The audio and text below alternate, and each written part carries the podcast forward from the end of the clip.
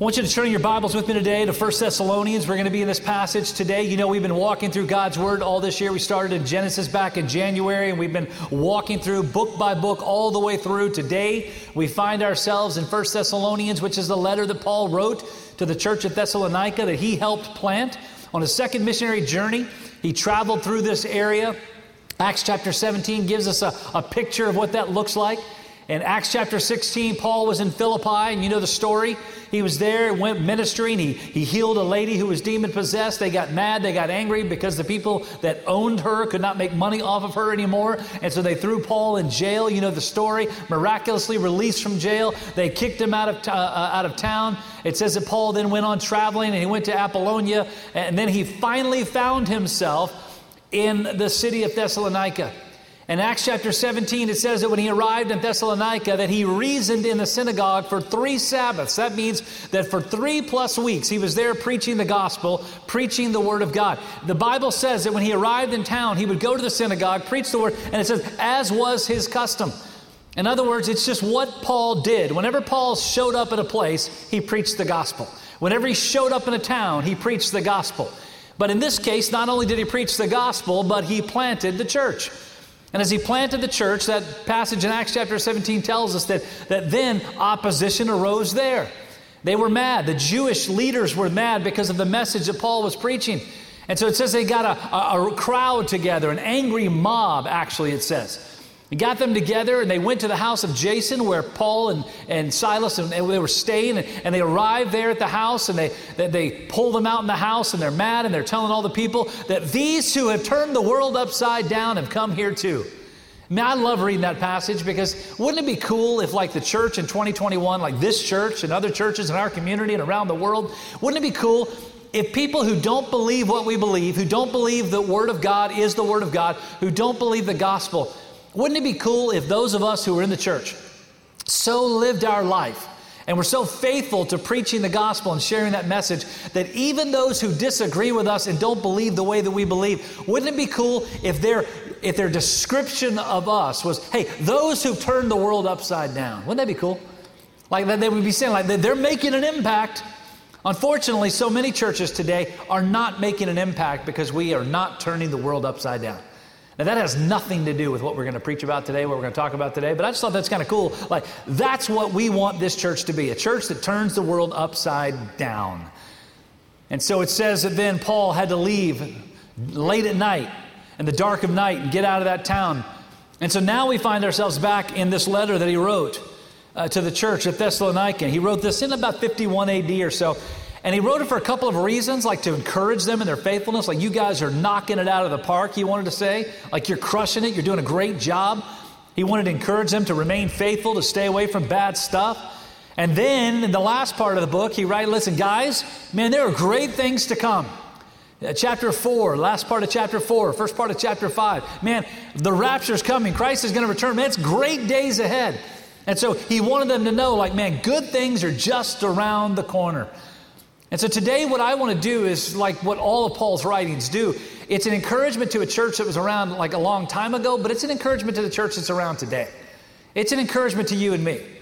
And so I just want to like spend some time kind of walking through a few passages, a few, few verses in this, in this letter that he wrote, like to remind us of, of kind of some responsibilities that we have, the duties that we have. Because Paul wanted to make sure that church at Thessalonica kept doing the right stuff that he kept doing what they needed to do. And so I want to go to 1 Thessalonians chapter 1 and read a couple of verses, beginning with verse 2. It says, We always thank God for all of you, making mention of you constantly in our prayers. We recall in the presence of our God and Father your work produced by faith, your labor motivated by love, and your endurance inspired by hope in our Lord Jesus Christ. Now, in those two verses, Paul gives us like a perfect three point outline of how we need to live our lives. He gave us kind of a, a real simple checklist, like, like, here's what you need to keep doing. And so, if Paul, like under the inspiration of the Holy Spirit, felt like the church at Thessalonica needed it, I'm kind of guessing that maybe the church in Lynchburg needs it. I'm kind of thinking like you and I need this message. Because in this passage, he kind of gave us these three ideas, these three statements that really kind of encourage us but the first one he kind of shares here is like, like our faith in Christ, our, our walking with Christ, it should drive us to action. Look what it says in the first part of verse 3.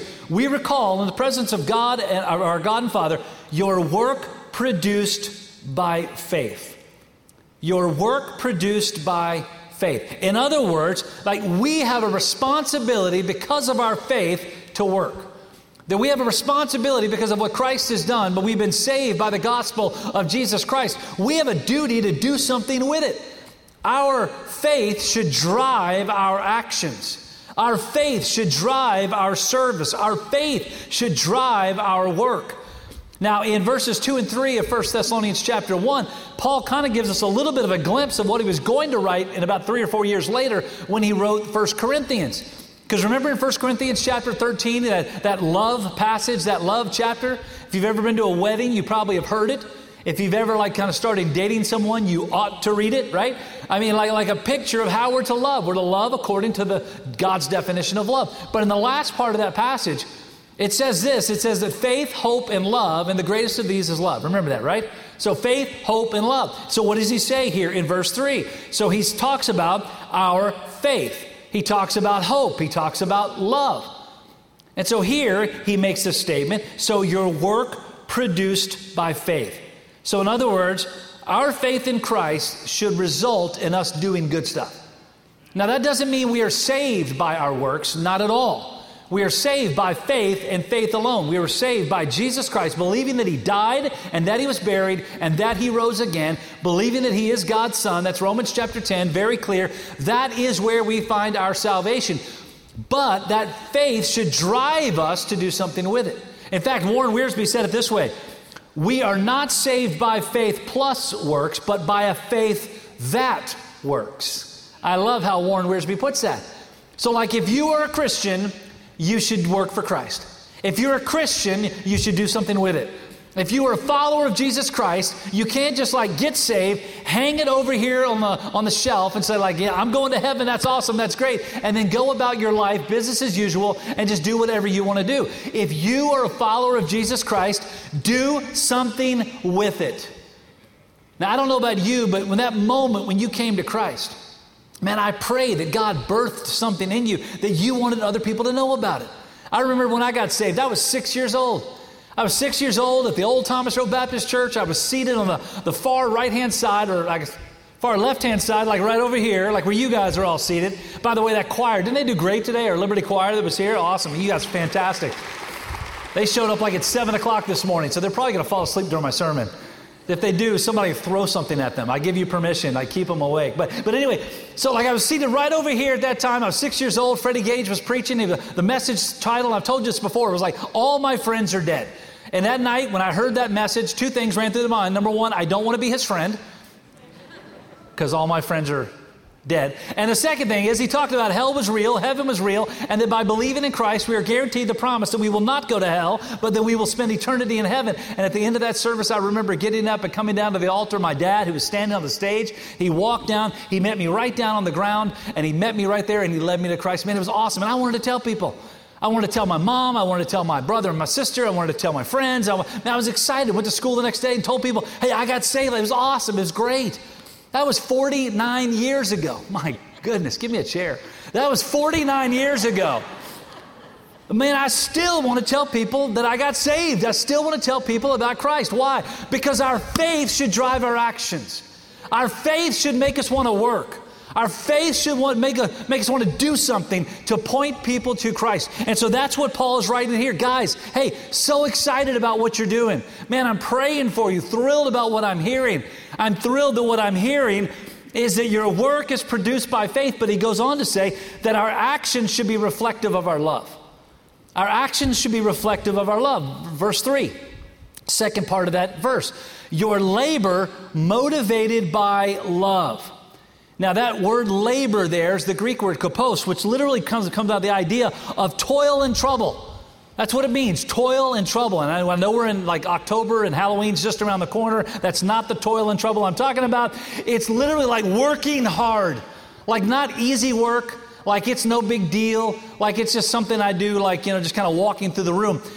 Paul kind of gives this idea here that, that your work, your action, Your labor is motivated by your love because that labor that you're doing, that work that you're doing is like toil. It is trouble. It is hard work. You've got to lean into it. You've got to keep on going, moving hard, working hard. And it's not an easy thing. And so he wants to remind them, guys, I'm so excited because I've heard that your labor, that toil, that, that, that suffering that you're going through. Remember what he talked about from Philippi. He faced a lot of suffering. Like, I'm excited because I hear that you're doing it because you love.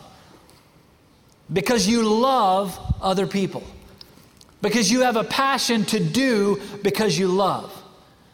You see, what Paul's reminding us here is we have a responsibility to love people the way Christ loves people. Not just like loving people that are in our family, not just loving people that like are going to church with us, not loving people that we happen to hang out with, our friends. We, I mean, that's easy, right? Jesus talked like that's enough. There's nothing to that, right? Matthew chapter 22, Jesus said, Love the Lord your God with all of your heart, soul, mind, and strength. And the second is like it, love your neighbor as yourself. In the Sermon on the Mount, he said, Listen, love your enemies. So, in other words, what he's saying here is that it should be a reflection of your love because when we are doing the hard work of sharing the gospel and living out our faith, we have a responsibility to do that, and it should be motivated by, pushed by, drawn by our love for others.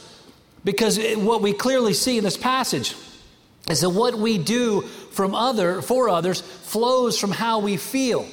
And if we do not feel love, what is true is that if we do not love, we will not do. If you don't love the world, guess what you will not do? You will not share the gospel with them. If you do not love people that are different from you, you will not care whether they spend eternity in heaven or hell if you do not love them. You see, God knew that if we don't love others, and Jesus said, if you don't love your neighbor or love your enemy, you're messing up. Like, He knew that if you don't love them, you will not care what happens to them when they die. But Paul says, no, your faith should drive your actions, and your actions should be motivated by your love. You need to love people because God loves people, because God sent His Son Jesus to come to this earth and die on the cross, and then He rose again three days later. Why? Because He came to seek and to save that which is lost. He's not willing that any should perish. Why? Because God so loved the world.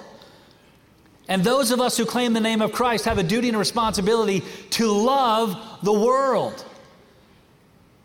And what drives me crazy and breaks my heart is so often I see Christians today that are not reflecting love, they're reflecting anger and they're reflecting division and they're reflecting hate. And that is not what God's word tells us to do. You will not win people to Christ by disagreeing with them. You will not win people to Christ by criticizing them. You will not win people to Christ by hating them. You will not win people to Christ by attacking them on Twitter or Facebook or social media. You will not win them to Christ when you are dividing you will win people to Christ when you show and reflect the love of Christ. Now, listen, that does not mean we compromise. Absolutely not. We have a duty and responsibility to stand on the Word of God, stand on truth, preach against sin. Absolutely. Man, we stand on the, we stand on the Word of God. We do not compromise. But did you know, it's kind of a newsflash here, it's kind of a shocking thing. You can love someone that disagrees with you. I know. Take it easy. I'll give you a minute to catch your breath. You can love someone that votes differently than you are. Okay, uh, let's all go home. That's here. You can love someone that does the complete opposite of what God's word. You can love them anyway. Oh, and here's the other thing. And God says you better. God says we're commanded to do it. And so that's what Paul is writing about here. That's a statement that he wants us to understand here. What he wants us to of grab a hold of is, hey, listen, they, uh, be motivated by your love. But then he goes on to say in verse 3, another statement here, again, that our love is emboldened, it's strengthened by our hope. Why? Look what it says, last part of that verse, verse 3. And your endurance inspired by hope in our Lord Jesus Christ. Your endurance inspired by hope. How can it be like the toil, the work that we're doing? How can it be like encouraged and how it can be in, you can endure and how it can be inspired? Here's why. And he writes about it in chapter 4 and chapter 5 because we know what's ahead. Because we know what God has promised. John 14, Jesus said, I go to prepare a place for you.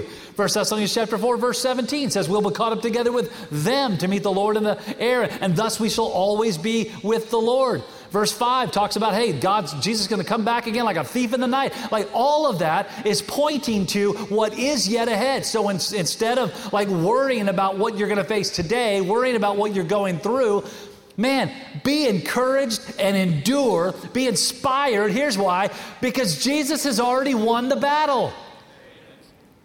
Jesus has already taken care of the end game. You don't have to worry about the end. Jesus has secured it. And so that's what he wants to point out here that we've got to be willing to go the distance because we know God's got our back. We're not at this thing all by ourselves. So our, our love should be strengthened in our hope. Our love, according to verse 3 here, your endurance inspired by hope in our Lord Jesus Christ, that we need to keep on going, keep on moving, and be inspired, and we should endure whatever it is that we're facing. Why? Because our witness will change the world. Look what it says in verses 7 and following. As a result, Paul writes, you became an example to all the believers in Macedonia and Achaia, for the word of the Lord rang out from you, not only in Macedonia and Achaia, but in every place that your faith in God has gone out. Therefore, we don't need to say anything, for they themselves report what kind of reception that we had from you, how you turned to God from idols to serve the living and true God, and to wait for his Son from heaven, whom he raised from the dead, Jesus, who rescues us from the coming wrath. In other words, he's saying, Guys, I have heard that your witness and your faith in Christ has not only made a difference in Thessalonica, it has made a difference in Macedonia and Achaia. Oh, and by the way, I also know that it also has gone beyond that and it has reached the entire world. Man, that's good news. Thessalonica was not like the major city on the face of the earth at that time. But what he's saying is when you live for Christ, when you love others according to the Word of God, when you reflect the love of Christ and the light of Christ in everything that you do, you will not only change your town, you'll change towns all over the world. How cool is that? That we get to be a part of that. And the only thing that is keeping us from impacting and changing the world is us. It's not the world. The world is not stopping us from impacting the world. Culture is not stopping us from changing the world. The media is not stopping us from changing the world. They try. But remember, Jesus has already won the battle, right? So what he says, listen, I've heard. Like your witness, your, your willingness to do what God has called you to do, it has not only changed your city, it has changed your, your region, it has changed the nation, and it's changing the world. And here's what Paul says so keep doing it. Keep doing it. Like, let your witness be something that will change the world. Now, I know we sit back and think, yeah, but how are we going to pull that off? Well, here's how we're going to pull that off because we need to make sure that we stand strong no matter what. Look what it says in verse 4 of chapter 2. Verse 4 of chapter 2 Instead, just as we have been approved by God to be entrusted with the gospel, so we speak, not to please people, but rather God, who examines our hearts. We stand strong because we're not here to try to figure out how to be liked. We're not here to get uh, Instagram followers. We're not here to get Twitter followers. We're not here to get Facebook friends. We're not here to be uh, accepted by the world. We're not here to be celebrated or to be elevated and put on pedestals. We are here not to please man. We are here to please God. And when that is what your heart is fixed on, when that is what you are focusing on, when that is what you are running to, then you will not worry about the hard work ahead. You will just keep doing it and you will stand strong because you're here to please and to speak for and to honor an audience of one. The fact that God loves, that Christ died, and that he rose again. That's our responsibility. Now, when Paul wrote those words, he wrote those words and said, Listen, so, so you know, like, we're going to keep doing this because we're not here to please men, we're here to please God. Now, that is an important verse, but it's really important in the context of what was just ahead of it. So you remember what I talked about in Acts chapter 17, right? So in Acts chapter 17, talk about Philippi and, and all the challenges we went through, right? So if you go to the first part of chapter 2 of 1 Thessalonians, he said, like, guys, you know, you know the opposition that we faced. You know the hardships that we faced over in Philippi. They treated us awful over there. Man, they threw us in jail. They kicked us out of town. We had to leave in cover of darkness. Like, like you know how bad it was, right? But here's what he says. I love this. He says, But all of that stuff that we faced, that opposition, the attacks, the anger, the division, the people telling us that we had no business to be there, the people telling us that our message was not relevant, the people telling us that we were being like, you know, insensitive, that we were not being like inclusive because we're preaching this crazy message that Jesus is the way, the truth, and the life, and no man comes to the Father except through. Like, so, in all of that, when they had every opportunity and every ability and honestly every reason to run for the hills and hide. In the first part of chapter 2 of 1 Thessalonians, here's what it says We were emboldened in our faith. Our courage grew because of the opposition. Like we didn't run and hide, we stood stronger. We didn't figure out how to get out of trouble, we preached louder. We didn't figure out how we could kind of get ourselves out of a fix. Like we just stood up and we continued to preach the same message. We were emboldened in our faith. So the message for us is like, guys, do we live in a culture, in a world where we're going to be attacked for what we believe? Count on it. Come on, seriously. Man, the attacks are everywhere. Do we live in a world where persecution is going to be real? Absolutely. Do you know in the time that we've been gathered in this room this morning, since, since 9.30, 59 minutes ago, that there probably have been about 20 people around the world that have lost their life because they stand on the truth of the gospel? You say, that's awful that happens places around the world. Hey, make no mistake.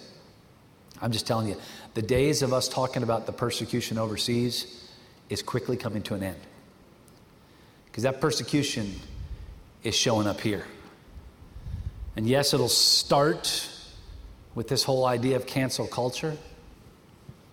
It will continue with churches being shut down and shuttered. And I believe it will conclude with Christians potentially losing their lives in this country because they simply stand up and preach this crazy message that Jesus is the way, the truth, and the life, and that no man comes to the Father except through him. And here's what I would tell you, and here's what the Apostle Paul tells us so what? Preach it anyway. Preach it anyway.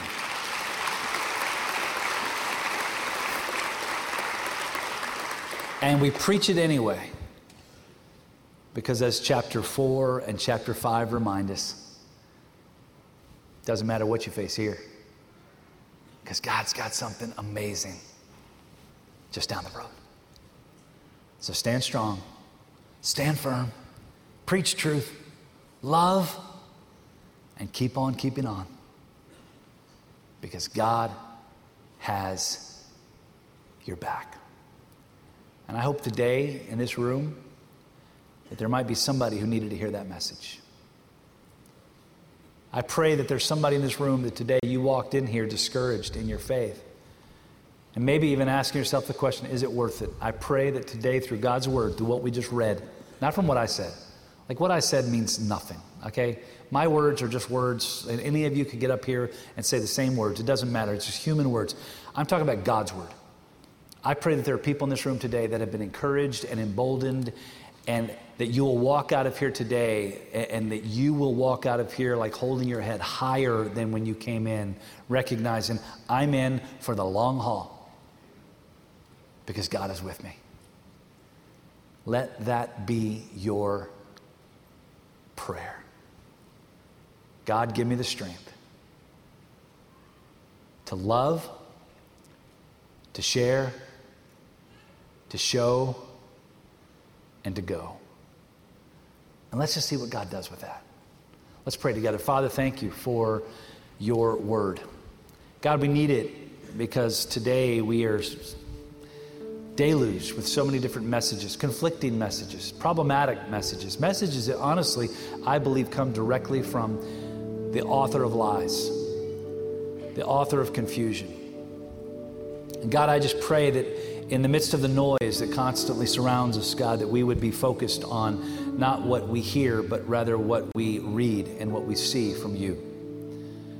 God, I pray that you would help us to stand strong. God, that we would, as the church of Thessalonica did, that we would just stand up in the truth of God's word and preach the gospel no matter what. And God, if there's someone here today that has heard in this message and through our worship time today where they've just heard like this, this message about what Jesus has done, God, I pray that if they're here today and they've never accepted and believed that Jesus is your son and that he died and that he rose again for their sins and that he's the only one that can save them, God, I pray that in these next couple of moments, they'll make a decision to do what Romans chapter 10 tells us to believe in our heart, to say it with our lips, that Jesus Christ is Lord, that he died and that he rose again.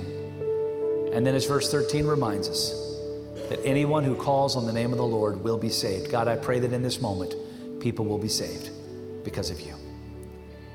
With our heads bowed and with our eyes closed, our altar is going to be open in a moment. If you're here today and you've never met Christ as your Lord and Savior, man, we'd love to talk with you about it. Our team is gathered here at the front. Man, we'd love to talk with you, pray with you, explain it to you, uh, argue about it, whatever you want to do, like discuss it. Great. We'd love to do that.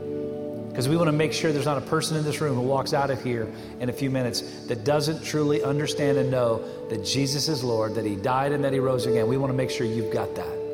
And so today, in a moment, we're going to stand, we're going to sing, and when we do, this altar's open. We love to talk with you. Maybe you're here today, and you just want to come and kneel here because you've been discouraged. Maybe you've kind of been facing some opposition. And maybe you just like need to be emboldened today. Maybe you want to come here just kneel to God, strengthen me, guide me, use me, grow me. That's fine. We'd love to have you just come down. Kneel by yourself if you want to. Maybe you want to come down and talk with one of our team members about getting baptized. Maybe you've gotten saved and you've never taken that next step. Maybe you've been afraid of baptism. Maybe you're worried about what people might think. And, and maybe today, as you've seen in a couple of individuals anyway, like, like, like, hey, it is the thing that we're supposed to do. Not because the church says it, but because Jesus said that we should do this. Maybe today you need to come and say, I want to be baptized. So, whatever it is, as we stand right now, Scott's going to lead us. The altar's open. And I just encourage you to step out right now, in this moment, and move according to what God is telling you to move. Scott, lead us. How great the chasm that lay between us, how high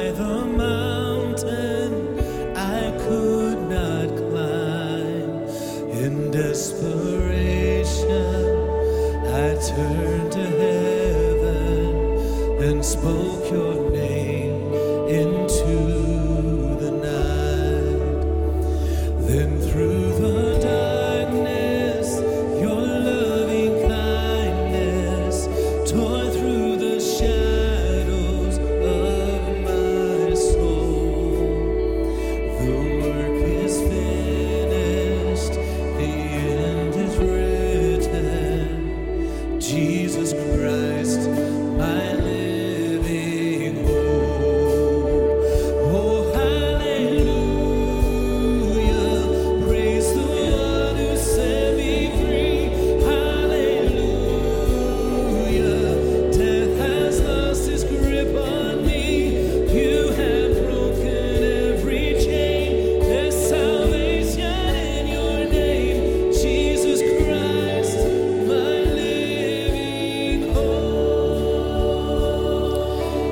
So, guys, in a minute, you're going to have the opportunity of walking out and count on it like opposition's coming, the attacks you'll see. You're going to experience people that might laugh at you if you live for Christ. They might criticize you because you're doing what God's word tells you to, to do. Just do it anyway. Like, like just stand stronger. Like, like, like speak louder. Live it out. Man, love people that agree with you and to disagree with you. On social media, man, don't attack people. Make sure that when you have on your, your, your Twitter bio or Facebook bio that you says, I'm a Christ follower, then make sure that the next thing they see down below is you attacking and, and telling people how awful they are. Make sure what they see next is a reflection of the Christ that you just talked about. Because I believe that's truly how the church is going to turn the world upside down. Because anybody can fight, not everybody can love. Everybody can be angry, but few people can put a smile on their face in the mountaintops and the valleys. And I'm just telling you, as a follower of Christ, more than any other group, more than any other demographic, we have greater opportunity to stand firm in the midst of opposition than any other group because no other group has the opportunity of knowing that the King of Kings and the Lord of Lords is with you every step of the way. So stand strong, preach loud, love big, and let's change the world. The altar remains open. We encourage you to come down if you need to. God bless you, and we'll see you later. I want to thank you for joining with us today. If you've never come to the place of recognition of being a sinner and needing a Savior, you can do so right now. Believing that Jesus died on the cross for your sins and rose again to give you eternal life. Just ask Him to save you today. Now, if you'd like to talk further about what it is that God has done for you in the giving of His Son Jesus, we'd love to chat with you about that information. I would encourage you to email me at the address that is on the screen. It's pastor at trbc.org. We would love to connect with you to help you begin a brand new journey with Jesus Christ in your life. If you'd also like to help contribute to our ministries, we take this message of the gospel around the world. Go to the link on the screen today and help us help others with the amazing message of God's love. Help us let people know that God loves them, that Christ died for them, and that we can find hope in Jesus.